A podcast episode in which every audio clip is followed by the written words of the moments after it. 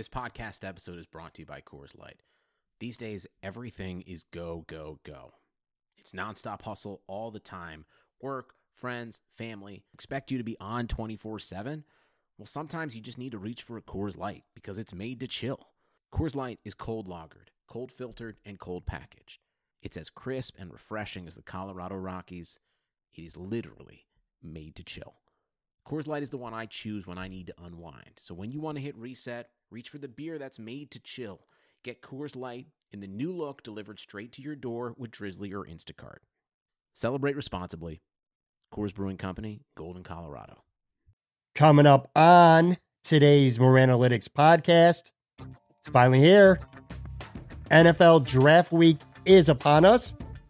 I'll have on Greg Gabriel, a Western New York native who spent three decades in the NFL as a scout, including nine as the director of scouting in Chicago, and 17 years before that with the New York football Giants.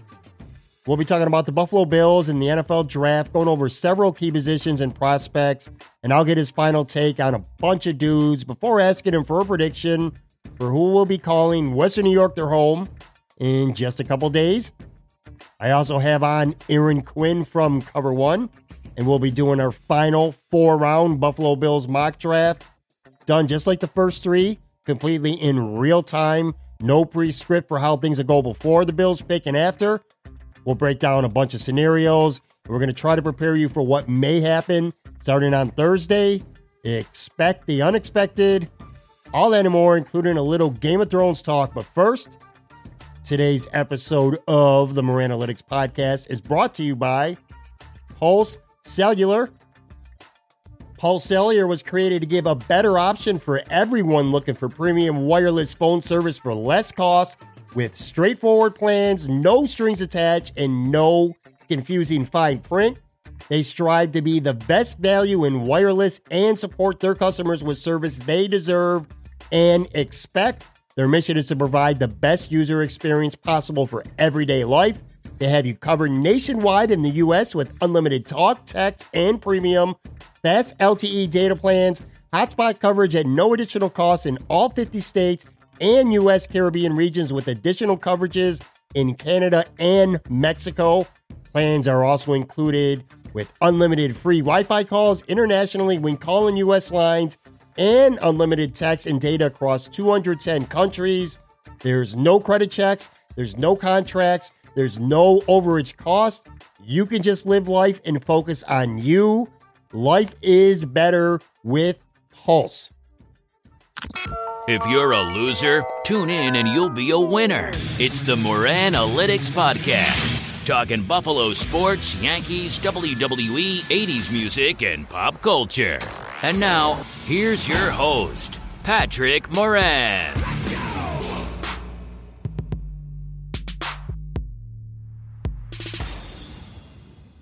All right, what's going on, podcast fans? How you doing? Welcome to episode number 113 of the Moranalytics podcast, presented by Pulse Cellular. Today's Tuesday, April 23rd. Thank you as always for listening and for downloading. I'll have former longtime NFL scout Greg Gabriel on the show shortly. Right now, though, I got my man Aaron Quinn from Cover One with me. What's going on, AQ? Big, big week for any and all football fans. What's up, dude? How you doing? Dude, it is finally here, draft week. Uh, I'm a busy guy right now, but not nearly as busy as the uh, rest of the crew at Cover One. So uh, I'm kind of the lazy one when it comes to it. But man, we are busy right now, and it's it, this is what we work up for. All right, so this is what I'm going to do, man.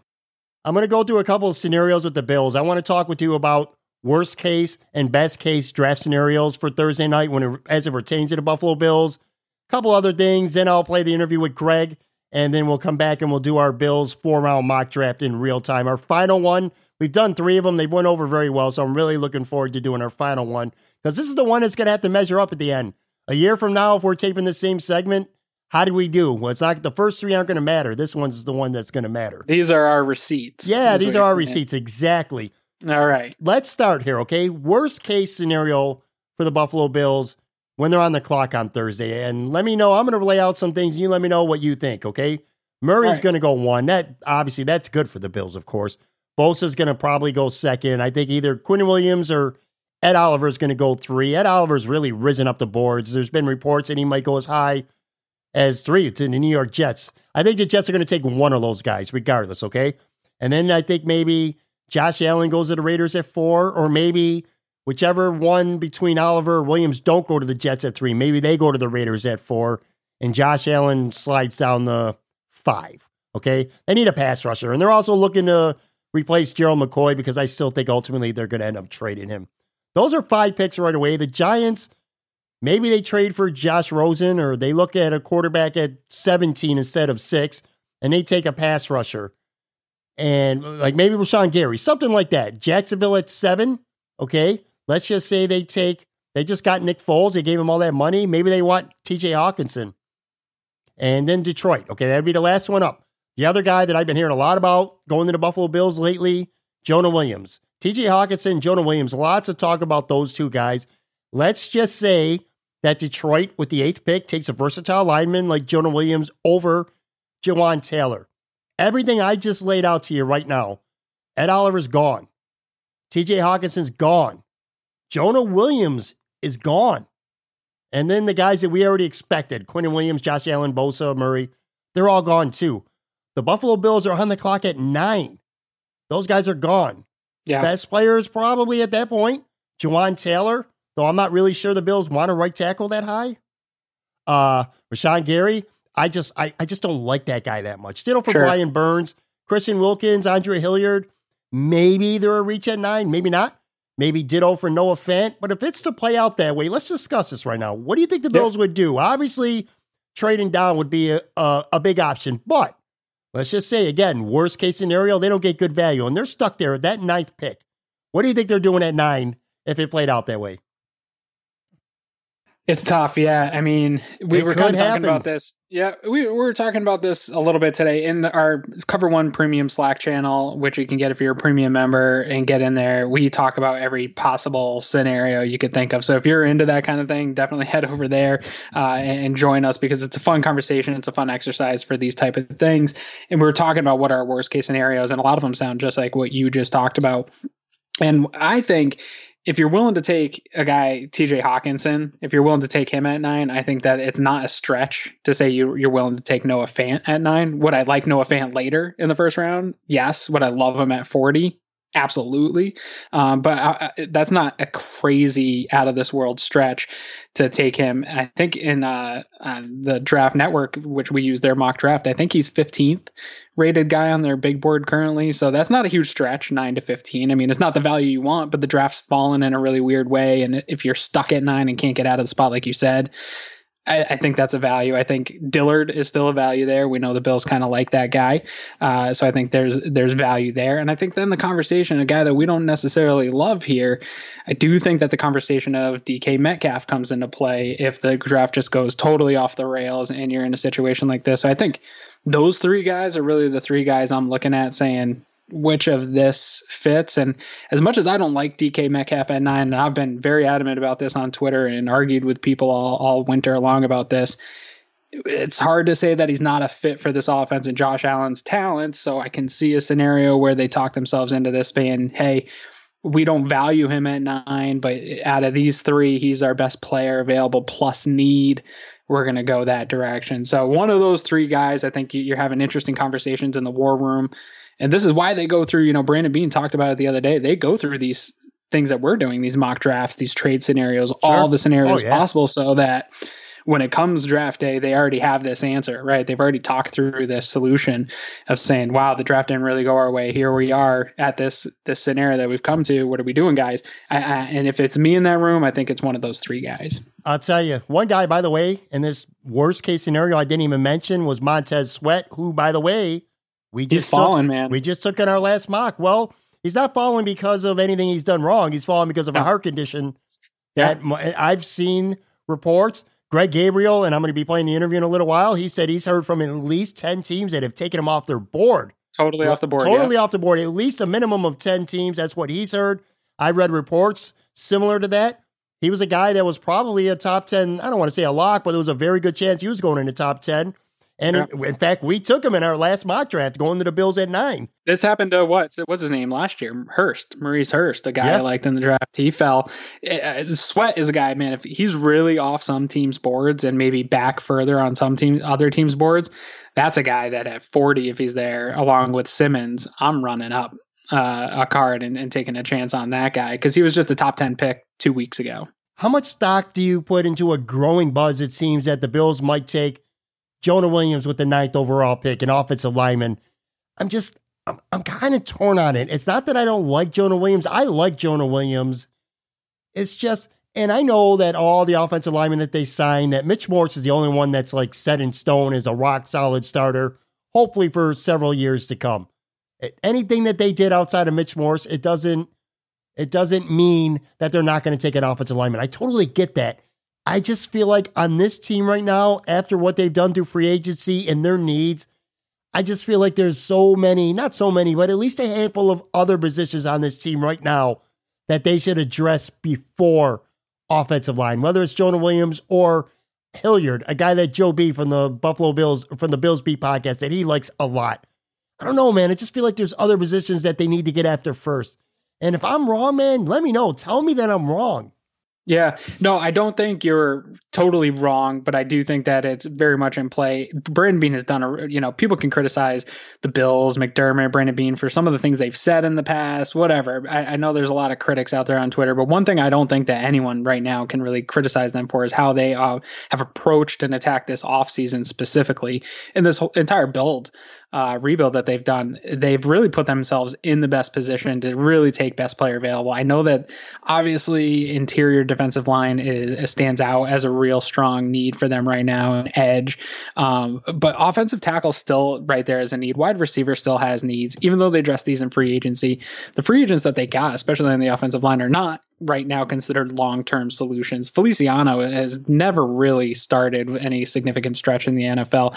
Uh, yeah, n- none of them it, have except for Morse. Yeah, yeah, Morse is really the only one that has solidified job moving forward, and the right. contract backs that up. These other guys' contracts are, hey, you're here for one year, and if you're better than uh, the contract shows, we'll pay you and continue to keep you.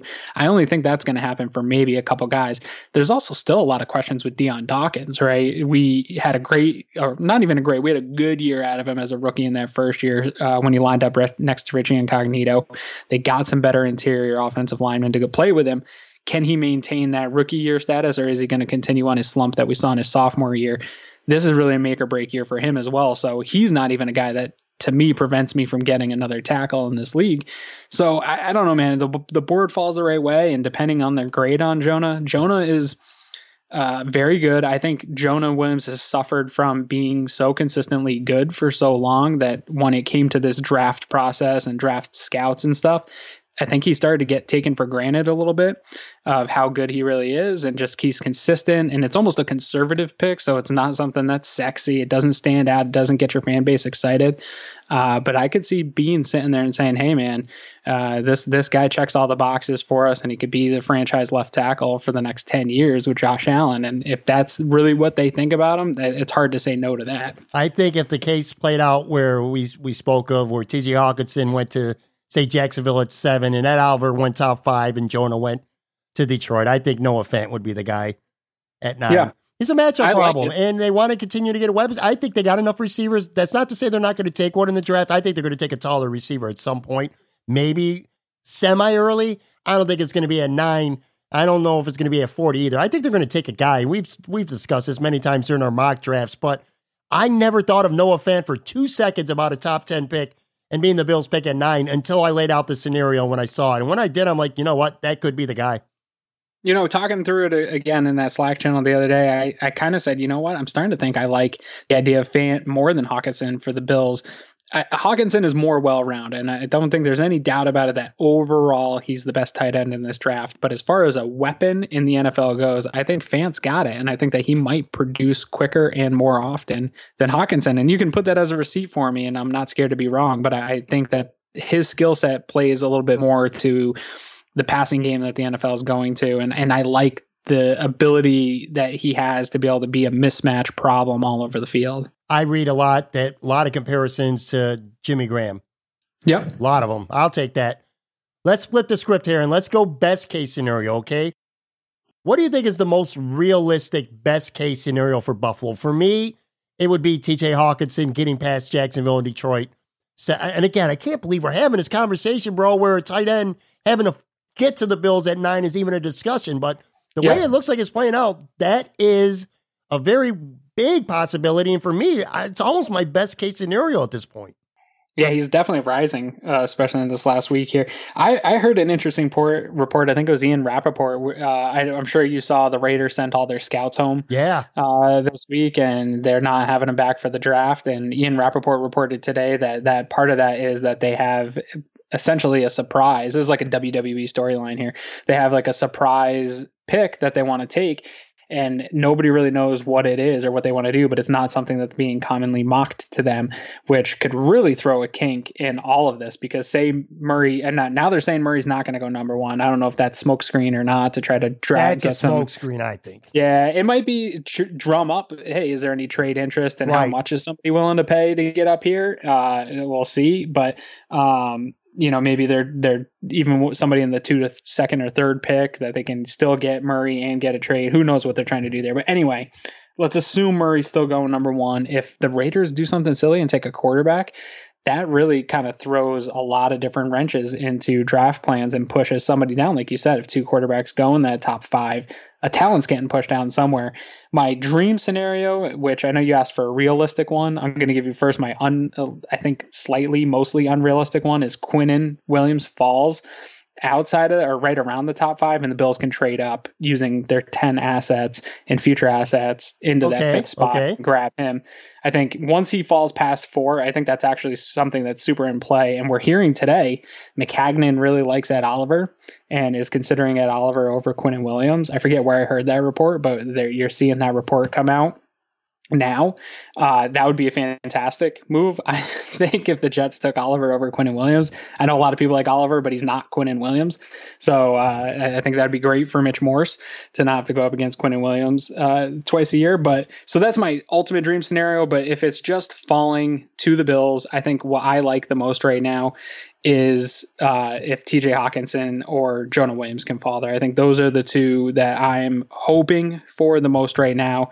And then I guess the backup plan for there, I, would say Ed Oliver. Quinnen Williams is a guy that I would trade up for. I would not trade up for Ed Oliver. I do like Ed Oliver, no. but if he falls a nine and the Bills like him, I'm cool with that. i am not sure. going to be mad at all if they take Ed Oliver. But Quinnen Williams, if he gets to five, I, I would absolutely give up. What do you think it would take? Probably a probably forty, right?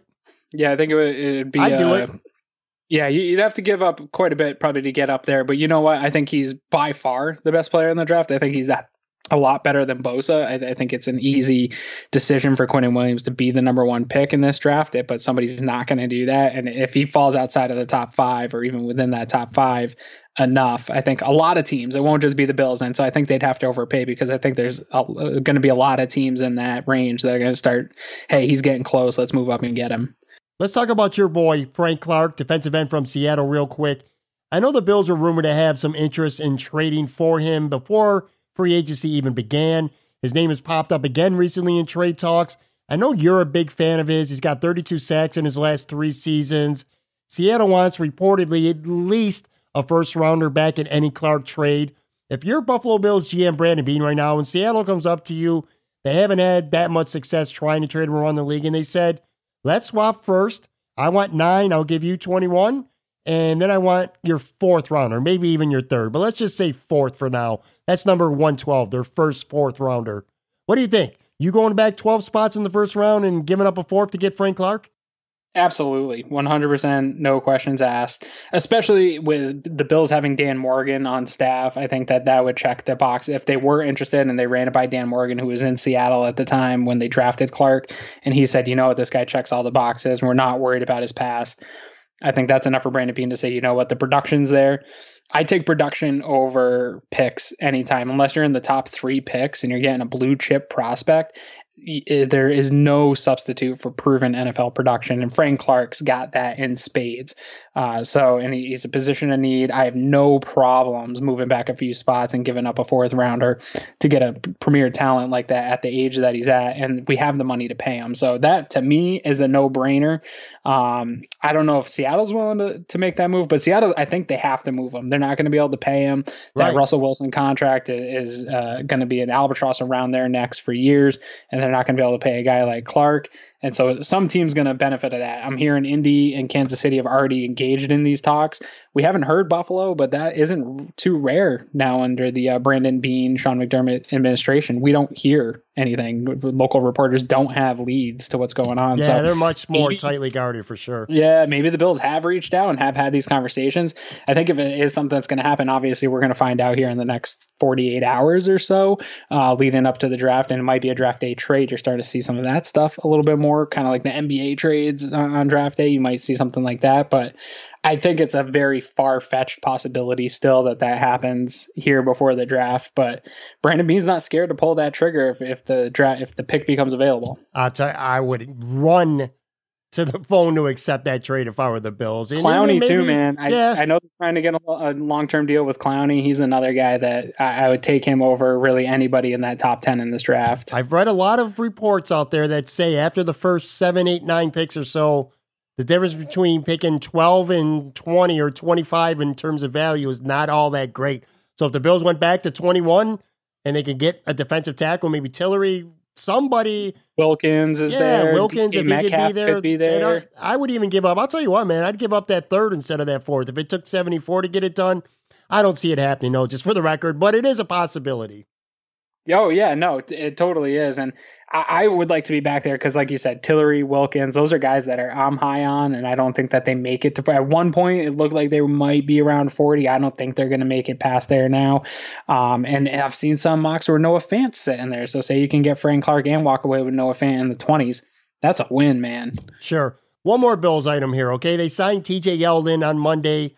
To me, that feels like one of two things. Either they're deciding to punt running back in the draft this year, at least in the early to mid rounds, and they'll worry about it next year in 2020. Or maybe what I've been saying for a long time now, maybe LeSean McCoy's spot on this team is still not that secure when this whole process is said and done. What do you think? Does that move the needle for you at all, TJ Yeldon joining the team? That's three veterans now.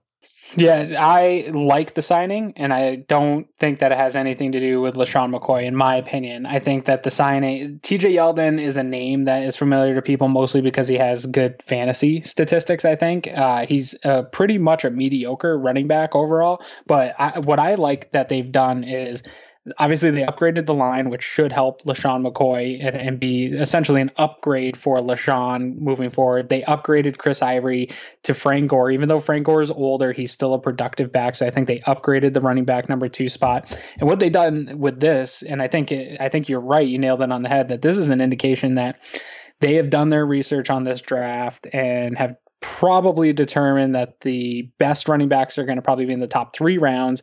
They don't want to use the assets that they have in those three rounds to attack the running back position. Right. And then once you get past those rounds, it gets really iffy. And I think I would take again back to proven production. I think I would take Yeldon over any of the guys on day, you know, the the later days of the draft here, day three. Um, I would take Yeldon over any of those guys at this moment. So I think it upgrades the running back number three from Marcus Murphy, who really wasn't productive last year at all. And I think it up, upgrades that entire room, and it really allows them to kick the can down to 2020, where uh, you start you probably lose LeSean McCoy anyway in 2020. You're going to lose Frank Gore. You still have Yeldon on contract, where you can sign another vet in 2020 and then draft somebody in the top three rounds because you've filled a lot of your other needs in 2019. You can really take a swing on running back in the first three rounds next year, and it's not going to hurt your building your roster. It definitely makes sense. You don't take a running back just to take one. Let me, Nope. I, I will tell you this though, and I'm going to be Debbie down here for a quick minute. Are you a little concerned that this kid's what, 24, 25 years old? He's been in, sitting around in free agency that long, was went unsigned, and then he ends up signing with the Buffalo Bills, who already have LeSean McCoy and Frank Gore. Obviously, he couldn't get anything better anywhere else. Does that concern you a little bit? Because he is still kind of Uh, young. You know, the only reason it doesn't concern me is because he's running back three. If they were bringing in him in to be the backup to LeSean McCoy, then I would be a little bit more concerned. But I don't think they're really expecting a lot out of him just to be maybe better than what Marcus Murphy offered. And I think right out of the gate he does. Uh, if he if he produces, that's great. If he doesn't, I don't think they're losing out in really any way with the running back three. But yeah, you're right. I think he, at this stage in free agency here, right before the draft, you're you're hoping guys hit really good teams have hit on guys in this area. And sometimes it's just about getting the right fit. And maybe he wasn't the right fit for some of the teams that looked at him. And maybe he is the right fit for the Bills. I don't know yet. I haven't had a real chance to go back and watch TJ Yeldon yet today. I've been so busy and consumed with the draft. Probably after the draft, I'll sit down and, and see how he is expected to fit into this team and, and, what they're looking for. I'm thinking that maybe they'll he'll be that like uh, out of the backfield catching passes guy that say James White is for the Patriots and that offense. I think that that maybe that's how they plan to use him. But yeah, no, you're right. There's some concern that he's lasted this long into free agency, especially at his age. But that's also a benefit that they probably we don't know the details of the contract yet, but it probably is not a very expensive deal. And he still is young where he can turn things around and really resurrect his career here. All right, this seems like the perfect time to pump the brakes on this segment I want to get to my interview with longtime former NFL scout Greg Gabriel. I'll tell you what, Bills fans, he's got some strong takes on a lot of these prospects, especially Ed Oliver. To be honest with you, kind of took me back a little bit when I talked to him when he talked about Ed Oliver. Lots of good stuff here with Greg. Going to play that interview now, and then we're going to come back, me and you, Aaron, and we're going to do our final Buffalo Bills four round NFL mock draft in real time. First, though, here's Greg Gabriel.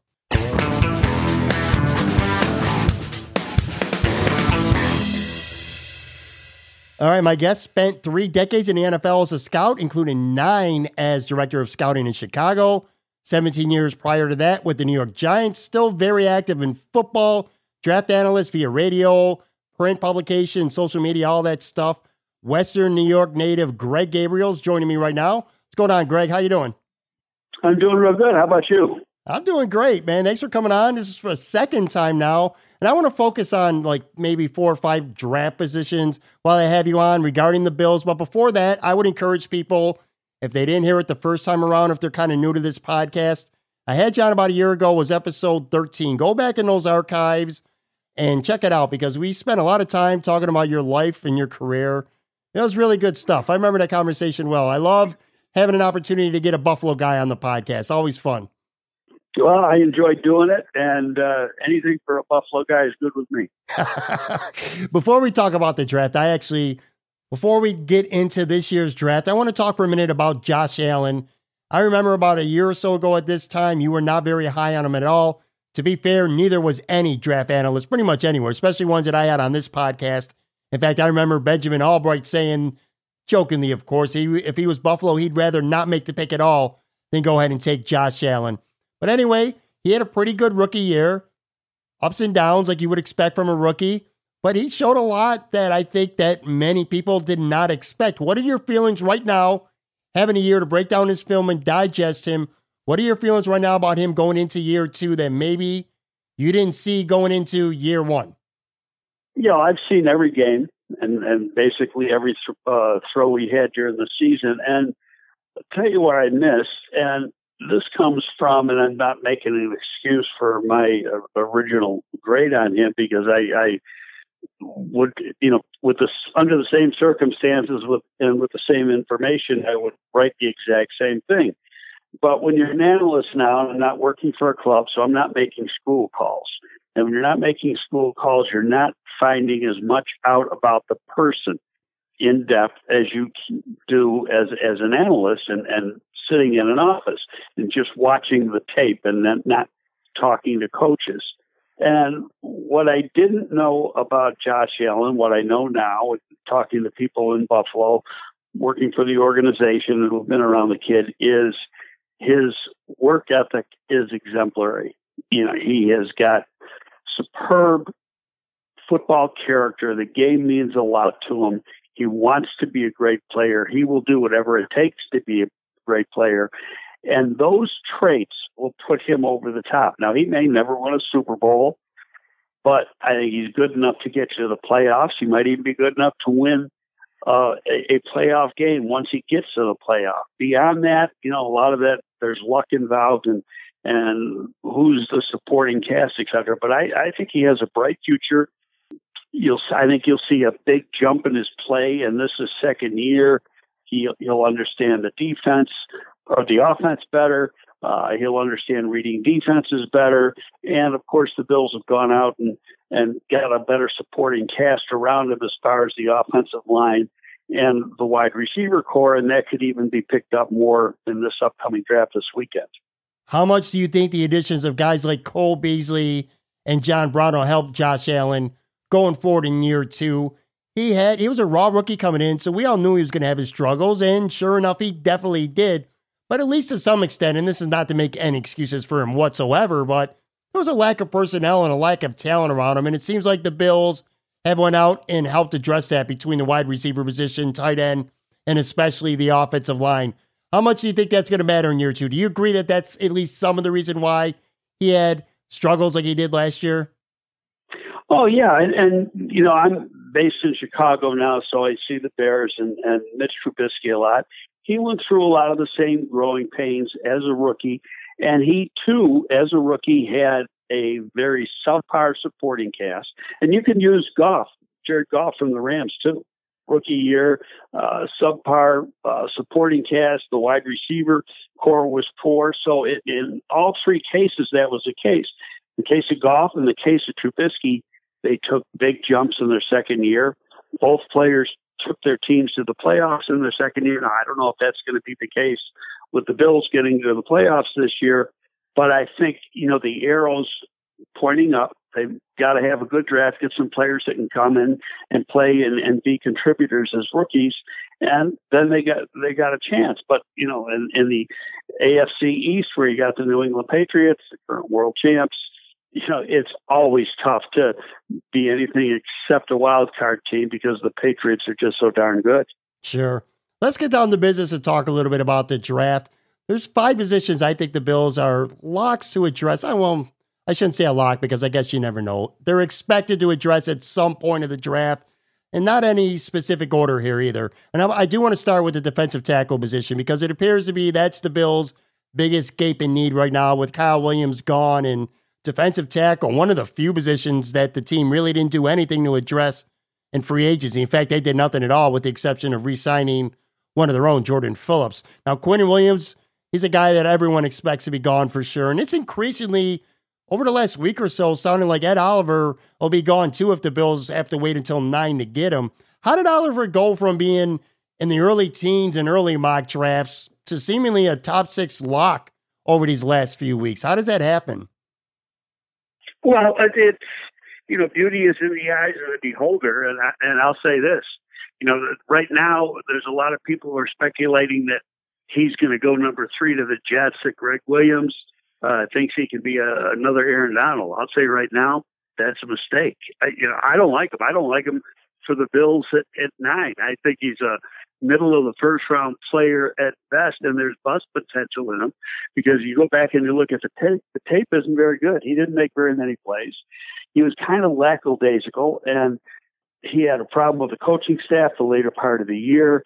You know, I look at stuff like that and it turns me off for football player. You want a guy that's playing hard down in and down out, and that's not him. So, uh, personally, from my standpoint, if the Jets take him, that's great.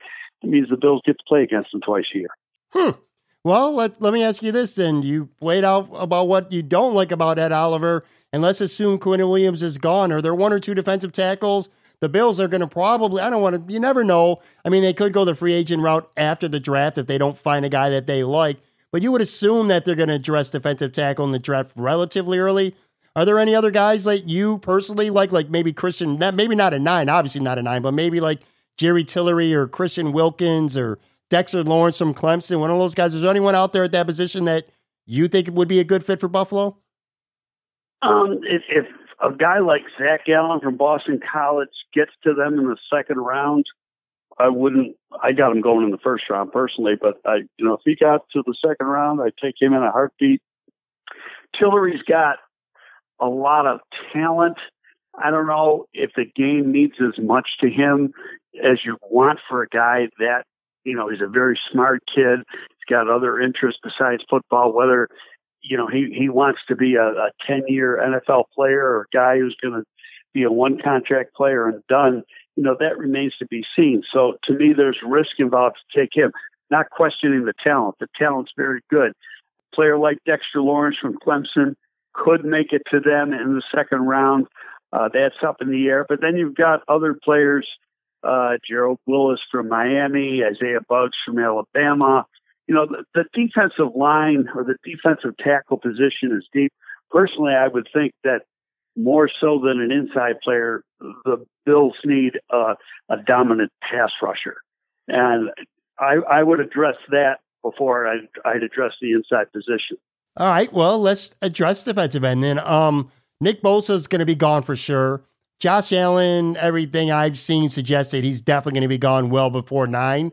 And you look at the rankings, and through the process, has been Montez Sweat has been the guy that would probably be that third defensive end off the board. Got some things going on with him, though. How do you feel about him right now? Do you think the Bills still might take him at nine, despite what we're hearing out there? And if so, do you think he would be a good fit for Buffalo? Well, number one, he's going to be there long past nine because he's got a medical problem, and that's been well well publicized uh, the last few days. Uh, I know for a fact that there are more than ten teams that have failed him on a physical. Uh, whether uh, and in fact, I, I know it's like I said, I know it's more than that. I, I don't want to say the exact number that I know of. Uh, it's a concern. I don't know if the Bills have passed or failed uh, with him. Uh, it wouldn't surprise me that he goes in the first round because there are a number of teams that have cleared him, uh, but there is risk involved. I, I think he's going to go in the bat, bottom part of the first round, you know, somewhere between 21 and 32, where he would have been a guy that would have been a legitimate contender for the Bills pick at nine. So now you start looking at the list. Okay, who could you take as a uh, you, Nick Bosa is not going to be there. There are people around the league that think Josh Allen will go between five and ten and not one and five, but I, I'm not one of them. I don't think he's going to be there for the Bills. But then when Brian Burns, if if they like him, I think nine's a little high, but he he has the uh, traits and, and the uh, athletic ability to be a dominant edge pass rusher in the league. So that could be a, a person that uh, the Bills may be looking at. But then when you get into you know the later rounds or, or the second round, it could be uh, Jaylon Ferguson who had like 18 sacks at at Louisiana Tech. If he had a better workout, he would have been you know a first round player. Yeah. Uh, Clelin Ferrell's going to be a bottom of the first round guy. Uh, maybe goes into the second round, uh, second round or into the third round. Or Shane Jimenez from Old Dominion, uh, Porter Gustin from USC, Anthony Nelson, Iowa. You know, there's a bunch of guys. Uh, Winovich from uh, Michigan is a guy I take in the third round in a heartbeat. So th- there's plenty of guys. I mean, the position that I hear that is going to go to the Bills in, in the first round will either be a tight end or an offensive tackle.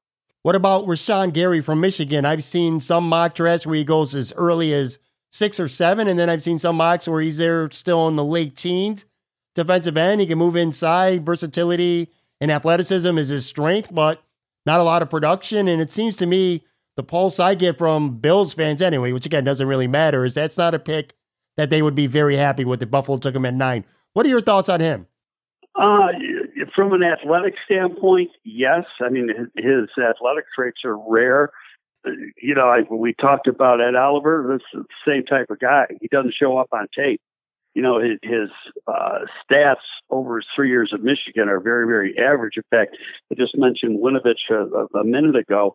He actually outplayed Gary as far as, as sack totals and, and number of tackles, yet he wasn't anywhere near the physical talent that Gary is. Uh, I, I think you know you, you take Gary between ten and twenty. You don't take him in the top ten. Uh, he also has a shoulder problem uh, that some teams are concerned about. And from what I understand, when he was at the combine, they wanted him to take an MRI on that shoulder so they could see exactly what the problem is. He refused the MRI. uh, because of claustro. You know, he thought he might get claustrophobia in there. He could have done it in an open MRI. I don't, I don't know if that was wasn't available or he just refused it. I don't have the answer to that. Uh, but there's question marks on him, and, and uh, from what I've been told, the type of player that that Sean McDermott wants is a great guy in the locker room, a glass eater, so to speak, a guy that's all team. And players like Oliver and Gary, to me, are the opposite from what he is he's looking for for the Buffalo Bills teams. Now, could they still go out and take these guys? Absolutely. I'm just thinking that that's not what they're looking for. One more question, then I want to move on and talk a little bit about the offensive tackle and tight end positions. So you've established with Montez Sweat that nine's definitely going to be too high to take him because of the injury risk and stuff going on with him. And then Jeffrey Simmons is another guy, an interior defensive lineman, really talented, but he's coming off a torn ACL, so nine's way too high to take him. Whereas the case with Sweat and with Simmons, neither of them are going to be there at 40. If you're a team like Buffalo, and by some miracle they did, one of them did fall to 40, or say you want to go up and get one of them, knowing the risk of, of getting them, at least especially for 2018 anyway, is that the kind of luxury that a team like the Buffalo Bills can afford to do? Go on and get a guy who's probably not going to do much, if anything, to help them this year, at least in, in the form of Simmons anyway. Or is that just is that something you do, or is that just too much of a luxury for a team that's rebuilding, like say the Buffalo Bills? Well, to me, in, in a situation like Simmons, uh, you know, chances are he's not going to play this year, right? Because he, he tore the ACL late. Yeah, he's a red uh, shirt. You know, he's just starting his he's just starting his rehab.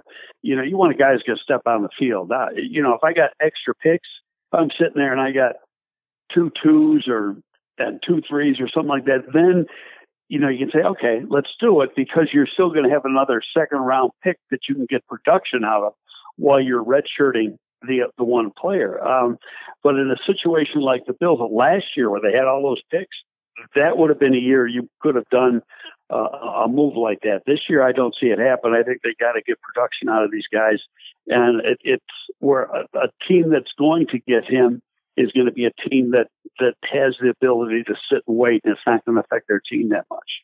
Let's talk about tight end for a minute here.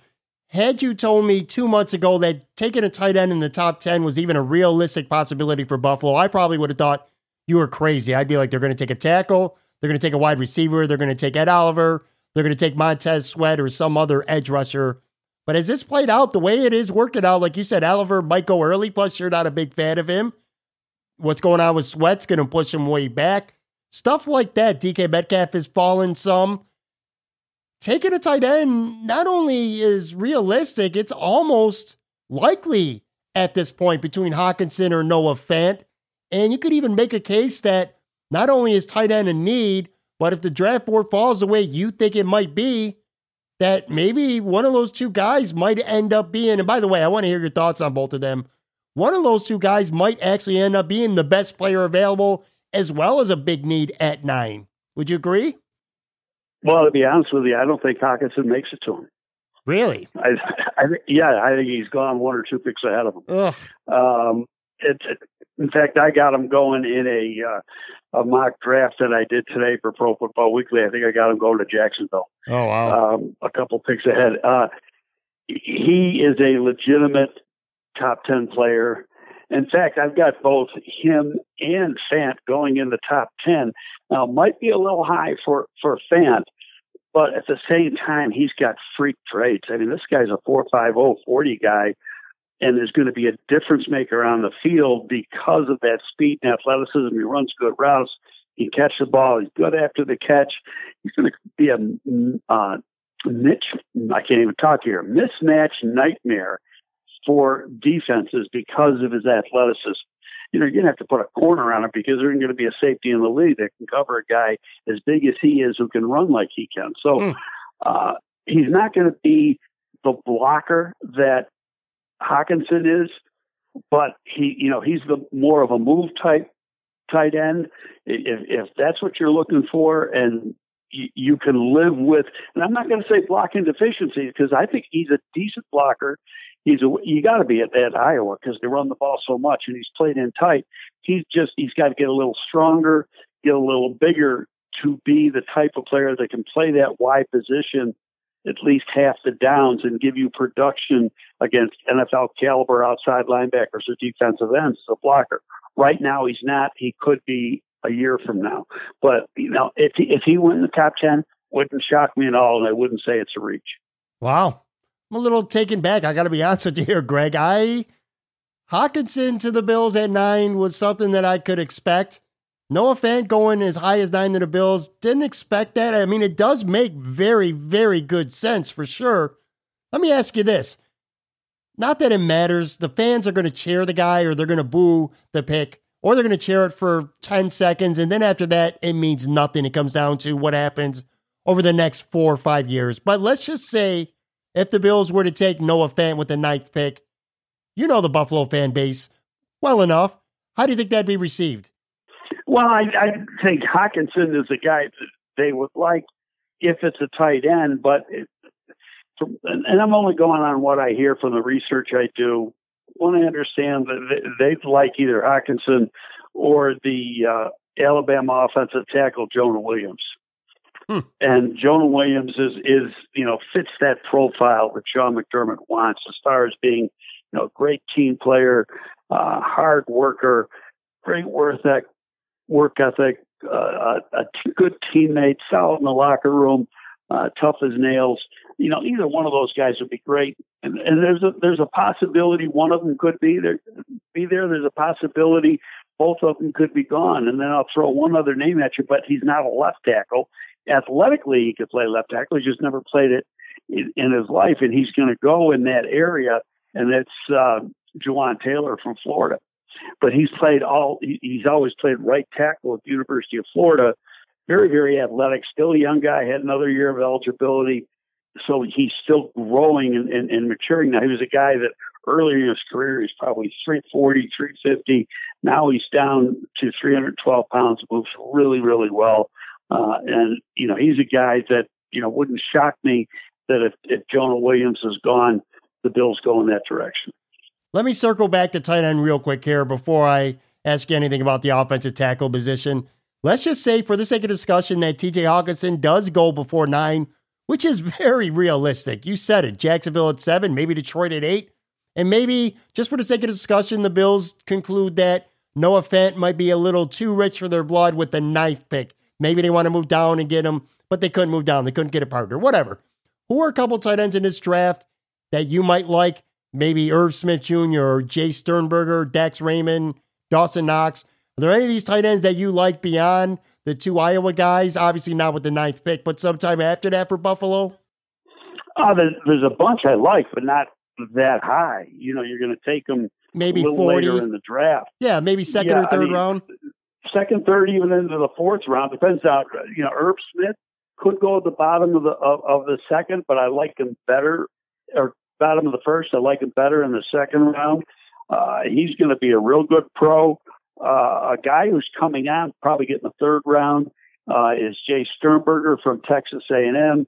Uh, Dax Raymond, the guy from, from Utah State who can play inside and be that blocker that you need, as well as athletic enough to be a receiver and be the move guy. You know, he's a guy you're probably going to get in the third and fourth round. Tight end traditionally isn't a high priority draft item as far as in the premium rounds unless the guy is special. And the two guys from Iowa are special. After that, you know, it, they're in the mix. You'll see one or two maybe go in the second round, couple go in the third round, couple go in the fourth round, but the position is deep enough that you can get one, you know, in those middle rounds of the draft. You mentioned Jonah Williams at tackle. Clearly, you like him. On the right side, you got Jawaan Taylor, but is nine a little too rich for the Bills to take a right tackle? And also, Andre Dillard, he's a left tackle, not ranked rated as high as Jonah Williams, but maybe he's another possibility. At the end of the day, is Jonah Williams the only offensive tackle that if you're the Buffalo Bills, you would consider taking with that ninth overall pick? No, no number one, uh, I think this is the best tackle class we've probably seen in the last four years. And, you know, I didn't mention Dillard. He's the best Dillard is the best pass blocking tackle uh, in this draft. Got to work on his run blocking. Part of it is the offense he played in at Washington State. You know, so he's always playing in a two point stance, didn't fire off the ball like some of the other guys. That's a coaching point. He's got the athleticism, got the toughness. You know, he's a guy that plug and play guy. You know, if the Bills took him at nine, nobody's going to argue and say it was too high. And and the same with Taylor, except for Taylor, he's never athletically he can play the left side, but it's a transition for him because he's never done it. He's always played on the right side. So, and and you know, do you, do you say, well, it's too high to take a right tackle? Well, McGlinchey went at 10 last year to San Francisco, and nobody said anything about that. So what's the difference between 9 and 10? Sure. That's a good point. Let's talk about one more position, and that's wide receiver. Early in this practice or this process, especially after the combine, DK Metcalf was the toast of the town. He was a lock at one point, it seemed anyway, to be a top 10 player. Right now, as we're just, what, 48 hours before the draft, I don't see any way that the Bills would take Metcalf as high as nine. Do you see that happening? I don't see a receiver getting drafted in the top 20 and two, possibly three in the first round, uh, all in that bottom third of the, of the first round. Maybe one goes in the teens. Metcalf can run like hell. Uh, he's a physical guy. He's going to be a deep threat as soon as he's on the field. Uh, as you saw in his workout, the leaping ability, the straight line speed and quickness is rare, but his change of direction, he's got some tightness in his hips. Uh, his I drafted his his father here in Chicago. It was with my first draft, and oh. uh, the kid was born right down the street from me. So I, you know, I knew him when he was a little guy. I haven't uh, seen him since, uh, but you know, he's a guy I think is going to go towards the bottom of the first round. And you know, talking to uh, some friends of mine who are GMs in the league now, they think you're going to have to limit the route tree that he runs because of his athletic deficiencies, unless you know in a flexibility program or put him in a yoga program where he can uh, improve his hip flexibility and be able to get in and out of cuts on those multi-cut type routes a little better than he uh, can right now. Otherwise, you know, you're going to be using him on three or four routes of the route tree, and he could be very, very good being used that way. But you can't ask him to write, uh, run seven, eight, nine different types of routes. Do you think Buffalo, maybe even the second round, considering what they added in free agency? Let me put it to you this way: if the Bills were to take a wide receiver, let's just say hypothetically at forty, okay, that kind of pushes doesn't that push like either Zay Jones or Robert Foster to a fifth wide receiver role on this team on the depth chart because they went out and they got Beasley, they got John Brown, Foster, Zay Jones. If you add a rookie in, somebody's got to be the odd man out, right? Well, there's never anything wrong with competition, and True. it makes everybody better. Uh, it's a good wide receiver class. You say I don't. There's not guys that you're going to take take in the top ten, but there are players you're going to take, like I said, in the, in the bottom third of the first round and through the second is probably going to be receiver heavy, even going to be corner heavy in the second and third round. You'll see a lot of those guys go, uh, and and there'll be a, a bunch of players taken. There's a, going to be a local player that would be a really good third round pick uh, for the Bills, and that's Anthony Johnson from yeah. UB. You know, he's, I think he's a guy that can come in and play right away as a rookie. Physical receiver, knows how to use his body another guy you'd get the second round, a real tall receiver with athleticism is Hakeem Butler from Iowa State. Uh, you got Deebo Samuel, more going to be a slot receiver, and the Bills seem to have a bunch of those guys.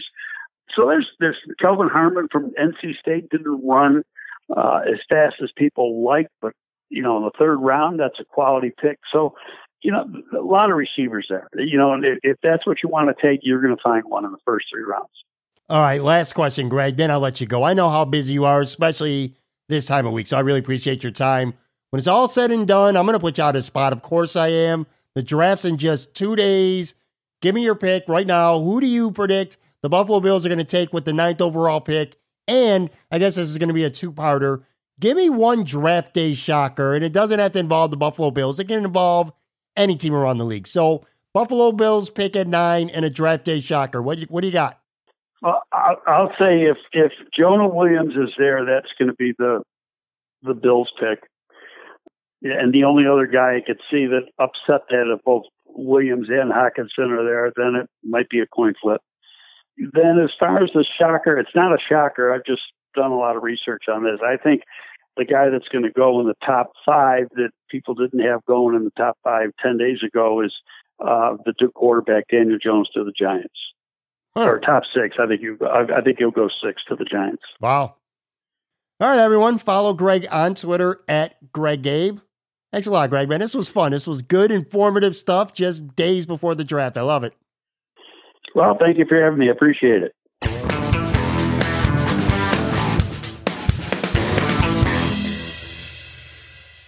That was Greg Gabriel. Thanks, Greg.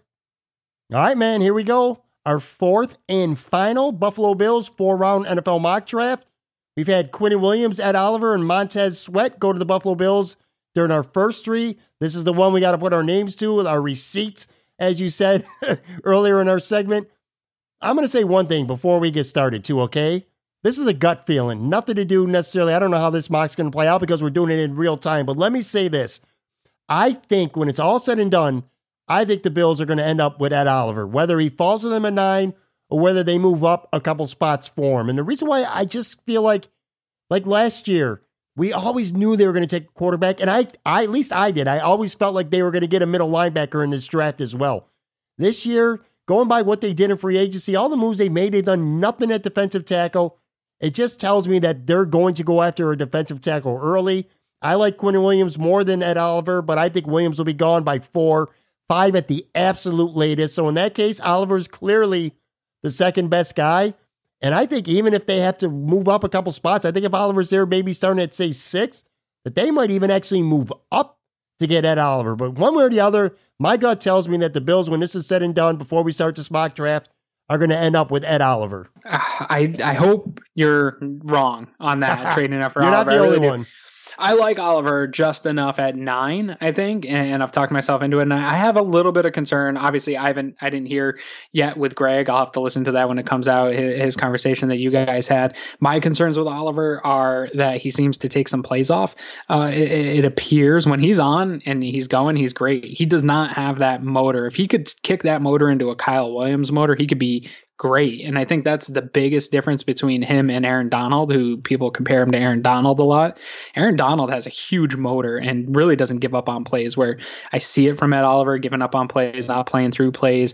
Where you'd like to see a blue chip prospect would really play through that, and then you have some of the concerns where where you saw the the fight with the coach over the coat. Yeah, it's a stupid rule. Yeah, the coach was probably a little bit stupid, but out of your premier player, that's your top NFL prospect in your school, you, you expect a little bit more of a standard out of that guy, and doesn't appear that that's just kind of a one off thing. You're hearing that he's kind of a a jerk to be around and things like that. So I, the Bills are obviously going to vet him, and if they do take him, they're comfortable with that. I just don't know that that's the kind of guy you want to bring in after you've built up, you know, this team and all this stuff, and then you got some guy that's really about himself.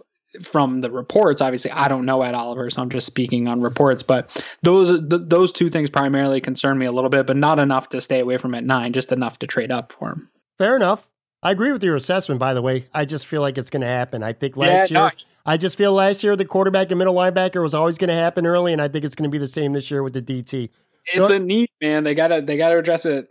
Yeah. All right. So let's get going, and we're going to find out actually in about a minute All here. We're creating the mock draft. Buffalo Bills, we select. We're going to use their predictive board, four rounds. We said seven, but we both decided before taping this, no one's going to care about seven. And we're, we're, we would just be throwing names out there to throw it out there. I think it would lose some of its value at that point. Oh, I agree. All right, so here we go. We're going to start the draft.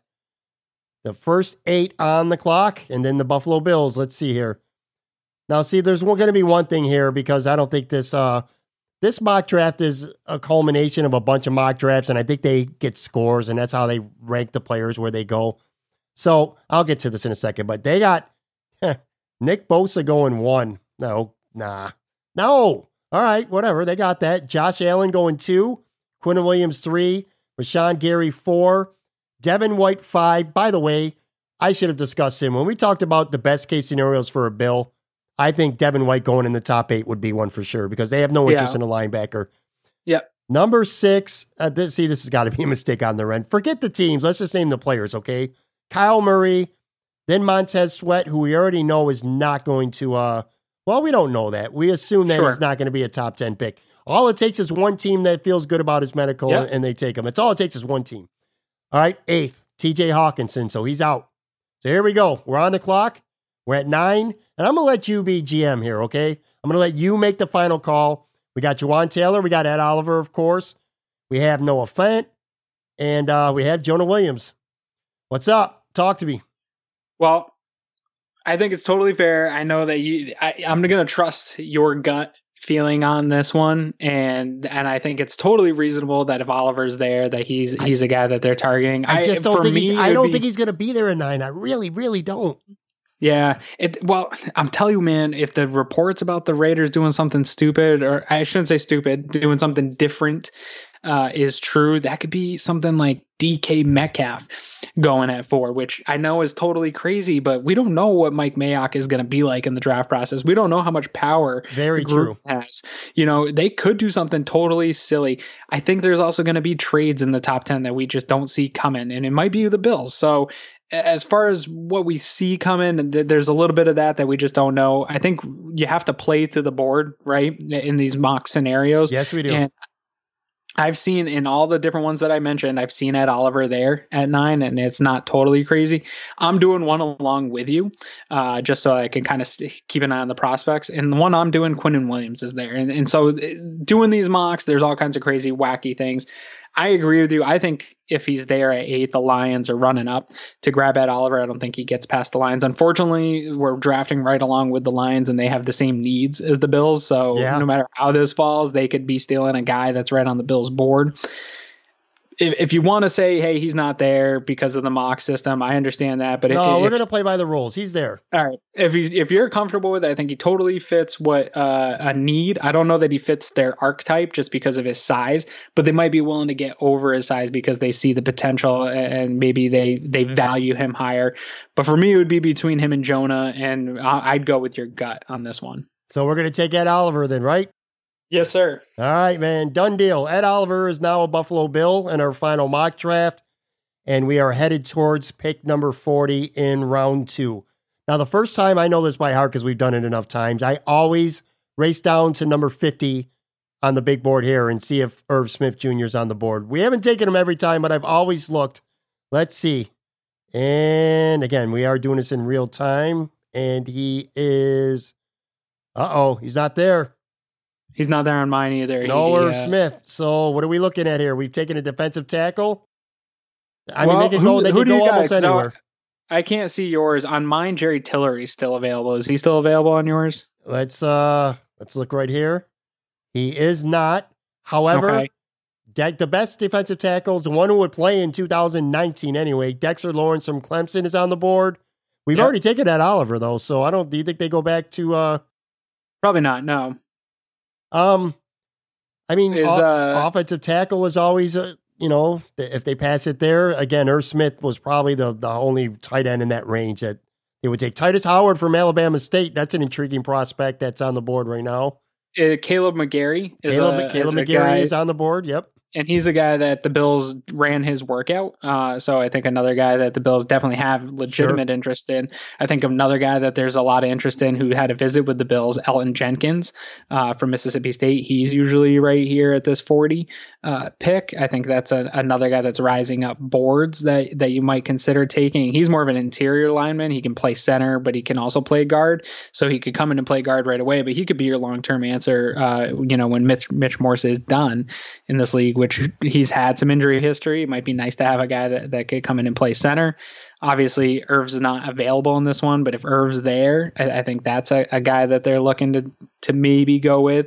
Um, is so Kaleb McGary is available on, on your yeah, board. Kaleb, Kaleb McGary's there. Dalton Risner went two picks before to Jacksonville, which I think that happened to us last week as well.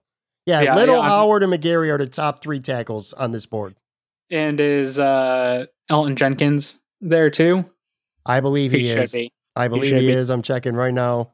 Yes, he is.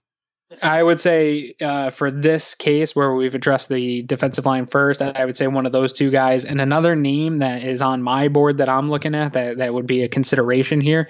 I don't want to do it tonight, but is a consideration. Rock Ya-Sin, uh, Temple cornerback. I know that's a little early for a lot of people to take cornerbacks, but I think he's got a little something that the Bills like. He's a former wrestler. He's a guy that's earned his spot and his position of being considered a top, you know, pick in the draft. Not a top pick, but a, a, you know, a top three round guy, uh, and I think the Bills will like that. But I, I, would have a tough time passing on one of those two offensive linemen. Well, which one you want to pull the trigger on? Jalen for well, we'll talk defensive end. Let's just say we're going to go D in round three. Yeah, yeah. So let's go with McGary. I think uh, he's a guy that the Bills like. He's got uh, you know a lot of Eric uh, Turner for the the OG I call him of cover1.net did a great write up on him and his write up on him if you if you like draft Twitter and scouting and all that he did a great one. Uh, I think a lot of guys were down on him when they watched his film, and Eric was originally too. But when you actually go back and watch the film, Eric explains sometimes watching the film, you have to understand what guys are being taught to do. And so when you watch the film and you say, oh, this guy's no good, he got beat here, he did this. But then when you really go back and watch and, and look at maybe their playbook or how the offensive line coach teaches, you see that actually he's being taught to do something specific. So you got to get into the real thick details of it. And then you see, oh, actually, he's a really good prospect. He's just being told to do something in a very different way. So it looks differently. Um, that's not a great explanation of Eric's article. So go read the article. But I think this is a guy that, that has risen up boards because people are starting to understand what he was being told to do translates to the NFL. So I, I would take him for sure. All right. Well, we just did. So Kaleb McGary, offensive tackle. He's a second round pick. We're in round three, okay? I want to get an edge guy here, and I'm looking at the board. I'm not sure that this is going to fall this way. I think if it did, Bills fans, well, certainly the Bills would be happy. Jaylon Ferguson from Louisiana Tech is there, and so Zach Allen from Boston College. Greg talked about him in the interview earlier, Zach Allen. He sounds like a guy that would be a really good fit with Buffalo. You know, I haven't heard any Bills interest in him. Um, so I don't know if that's something that they're hiding or if that is just a legitimate they don't have interest in. Right. Um, this if you if you missed on defensive tackle so far in a lot of the mocks I've run, this is actually a good one to turn around and pick up defensive tackle. If you if you if you went edge earlier, you know we keep coming to these examples where you take one thing in the first round, but then you get to the third round or fourth round, right. and there's quite a few guys still available, and it, defensive tackle is really one of them. I know that people like Oliver, but uh, Wren is sitting around here quite a bit. Uh, there, there's a couple Saunders. Yeah, Saunders is another guy that's sitting around here. There's a few of them, and th- those are going to be guys that are there. Another guy that I love at this pick that isn't an edge is uh, Terry McLaurin, wide receiver of Ohio State, and then uh, JJ Arcega Whiteside, uh, another wide receiver, which is still a position in need for the Bills. Um, but if, if, Greg likes Allen, I, I, say we go with it. We need well, to address the edge. Well, I'll tell you what, I'm looking at tight ends, and Jace Sternberger is a guy who's still there too. Do you like him? I do like Sternberger. On mine, uh, Dawson Knox is also there, and he's a guy that gets a lot of love from people on Twitter because of his athleticism. Where Sternberger actually got nailed on his athleticism and athletic testing. There. Yeah. Um, I don't. So Sternberger is one of those guys where uh, I don't know if you see RAS scores out there. They're, they're like a total of the athletic profile of a player, and it gives them a score based on that. And Sternberger scored very low, almost historically low for tight ends, and that threw a lot of red flags to draft Twitter. I'm not the scout that a lot of my friends are. Uh, I went back and watched some of his cutups, and it didn't make sense. His athletic profile testing didn't make sense to what I saw. So I don't know how big of a red flag it really is. Uh, I like him. I think he's a guy that fits what Buffalo might be looking for. Uh, but I don't know. It might be a little too soon to take him because I don't think he's that much better than some of the other mid here area tight ends in this draft. Once you out on those top three, it really gets foggy as to, you know, it becomes kind of a what's your flavor type of thing. And in a crazy twist on my mock over here, Irv Smith went 73rd to the New England Patriots. So right before our pick here, Irv Smith just went off the in my mock, which would I think I would have to drink quite a bit of beers if he goes to the Patriots a pick yeah, before us here. In the third round, nonetheless in the third round, I'd be pretty mad. Uh, but I no, I have no problem here taking Zach Allen the edge uh, out of Boston College. It's right. definitely a position of need. We don't have anything outside of 2020 right now uh, on the edge, and and you need to find it. I think another guy right here that he's not going to be on this board at three, I think Maxx Crosby's going right around here, and he's a guy that the Bills love. They've had him in. They've. I don't know if you got to read his profile. Uh, he's he's got a great profile. He fits the process, I think, more than any of these mid round ends. I think he's a guy. Let's that's, take him. Yeah, you think so? Yeah. He, he's a guy. we didn't get Frank here. Clark. We struck out yep. getting Frank Clark. So. Oh come on! You're ruining my night. Uh-huh. Let's take Maxx Crosby. I like that guy. I've I've read about him. He's a good fit for the Bills, and I think he's a guy that uh, a lot of sites have him rated higher in the 100s. I don't think he lasts past round three. Well, let's take him. Dude, we went beef now. First three rounds, we got an offensive tackle, we got a defensive tackle, we got a defensive end. I'll tell you what, we've taken the game's a guy. one up front, man. Let's go. Instead of uh, we won't talk ourselves out of anything. I remember from previous mocks, we liked Mike Edwards, a safety from Kentucky, and we also liked Anthony Johnson, a wide receiver from UB, of course. Let's see if either of them are at this spot. We're on the clock here at 112. And if one of them are there, let's see if Anthony Johnson is there. And uh, oh boy, I don't think he's there.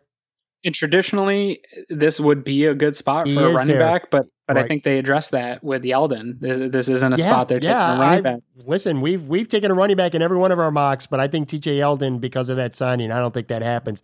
Anthony Absolutely. Johnson is there. We've talked about him before previously. Good height. I think he brings something different to the receiving room.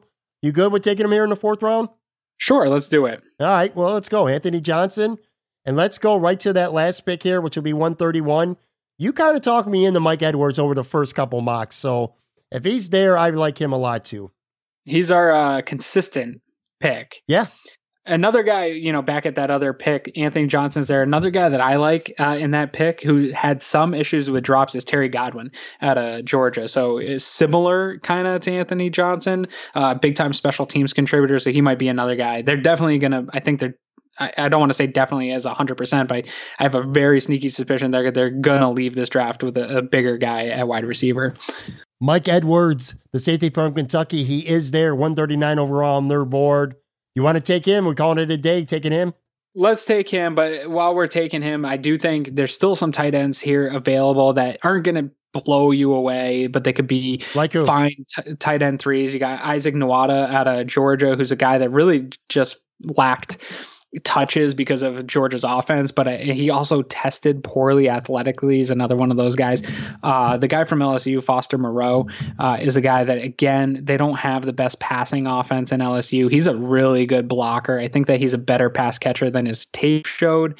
Uh, Drew Sample is a actually an excellent blocker and a really well-rounded tight end and, and here on their predictive board he's rated at 199 so he's at least on this mock draft going to be available later. So there's guys here that could uh, fill a need and maybe they're not going to come in and be your tight end one but I, I do think that the bills are content with tyler Kroft being tight end one at least for the next couple of years.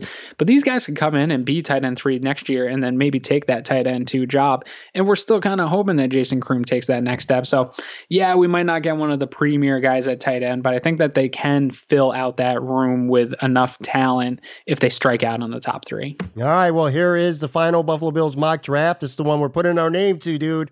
All right. Uh, Ed Oliver in the first round from Houston, defensive tackle. We got Kaleb McGary, the offensive tackle from Washington, going in two.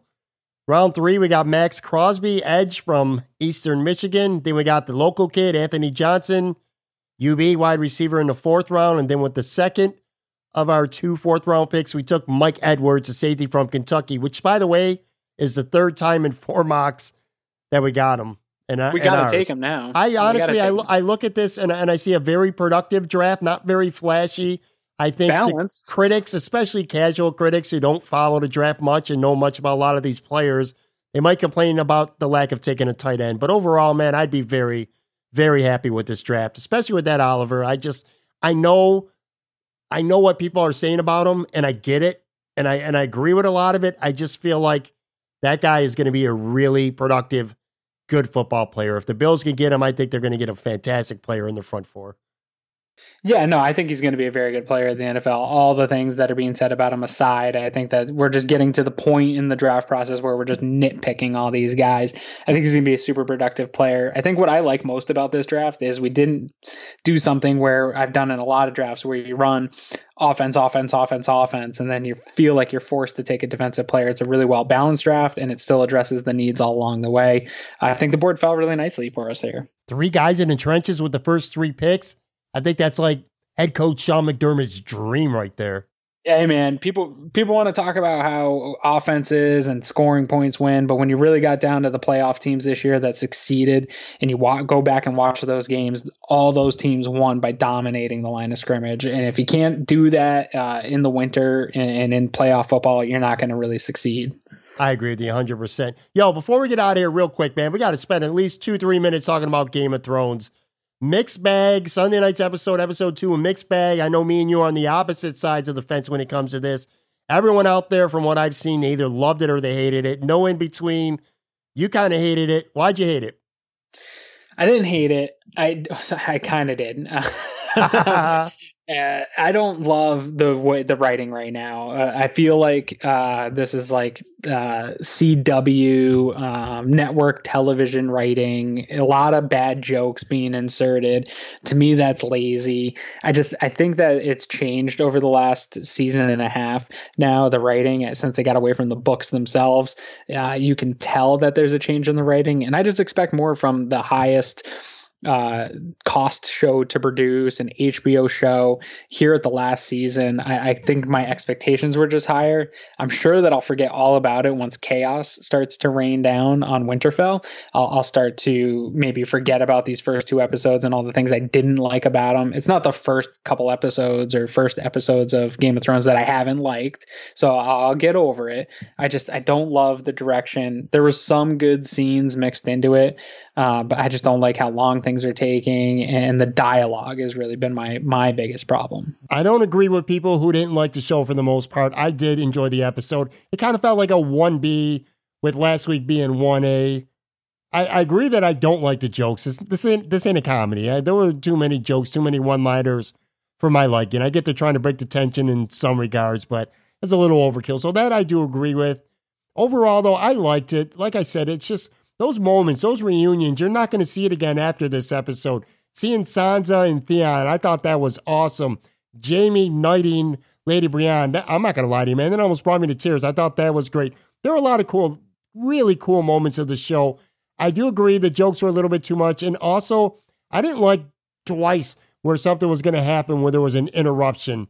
One of them was with um, Jon and Daenerys, where he, he told her about who he really is, and she gave him that look. And before they could really have anything out, they got um, distracted because of the battle coming on. The other thing, too, was Sansa earlier in the episode, was Sansa and um, Daenerys as well. They had a nice kind of seemed like it was going in a tender conversation going that route. And then all of a sudden they talked about what would happen after the war with the with the Night King and things got real tense. But before anything else could go on, they got interrupted as all. You know what I'm saying? That that's twice.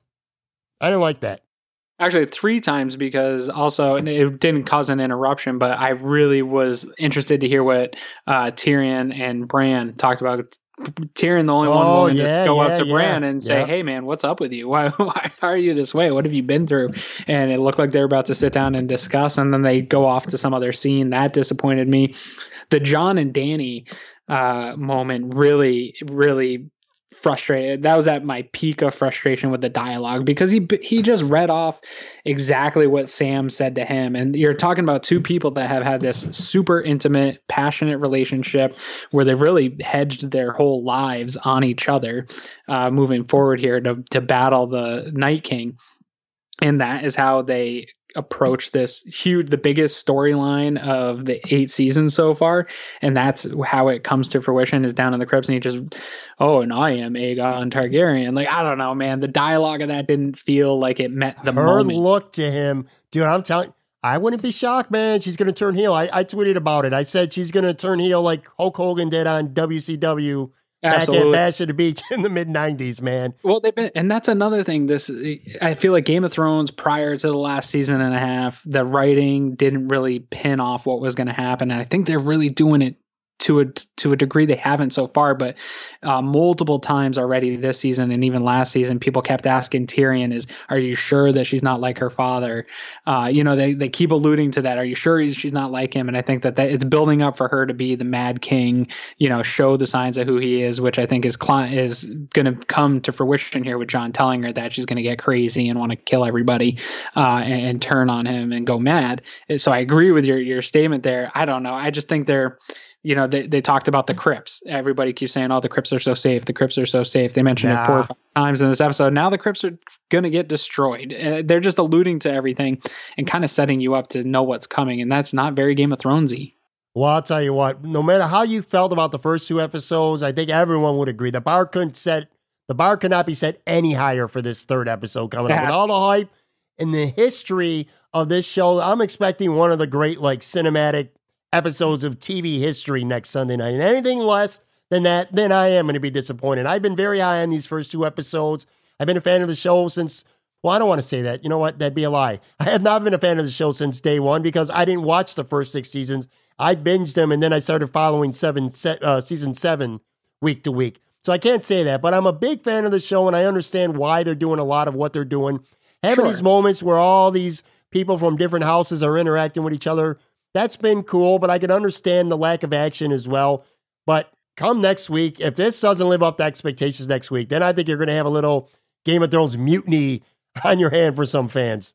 The internet might shut down if they don't battle this. But one thing that, you know, we talked about worst case scenarios for the Bills draft how about this worst case scenario? Game of Thrones starts up next week. They they're we haven't seen uh Cersei this last episode, so they go over to King's Landing. What if they spend 30 to 40 minutes in King's Landing talking politics and Cersei and maybe a flashback or two? And by the time they get to back to Winterfell, there's five minutes left in the episode, and they don't even no, she just no, gets to a no. standoff and they don't even battle until Nah, it's it, How dude. It's, are you going to be? it's an hour and twenty two minutes next week's episode too, so I'm I'm really pumped about it. There better be some battles. There will be, and we'll talk about them next time. I'll tell you what. Before we get out of here, one last time, plug what you got going on in Cover One. NFL Draft Week. I'm sure there's a lot of shit going on over there.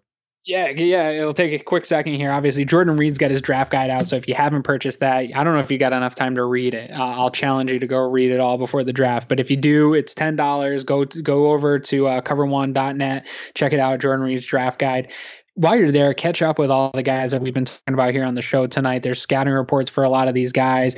Uh, we, we just have a lot of work available up at cover1.net. We have a big show coming up here Wednesday. Uh, Cover One Buffalo is, is the podcast that Greg Thompson and myself do for us over at Cover One. And we only talk Bills over there.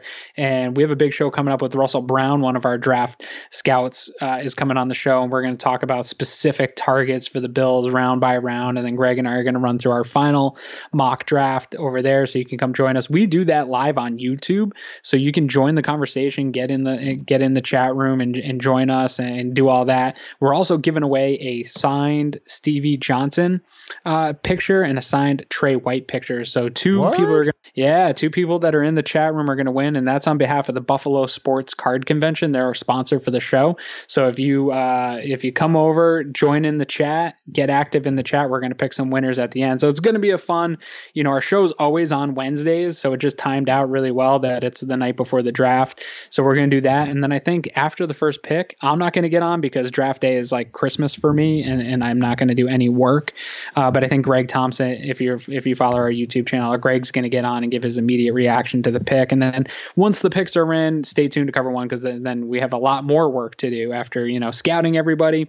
Then we'll set, show you how they fit with the Bills. So we're we're super busy over there, and you can find me at Aaron Quinn seven one six and and find Cover One on all your social media networks. Just search Cover One. We're there, and, and it's it's a fun site, man. You love it. You love seeing what we're doing, and we love you know that you have us on. Dude, honestly, I'm a big Cover One fan, and I've been a big Cover One fan way before I ever started having you on this podcast.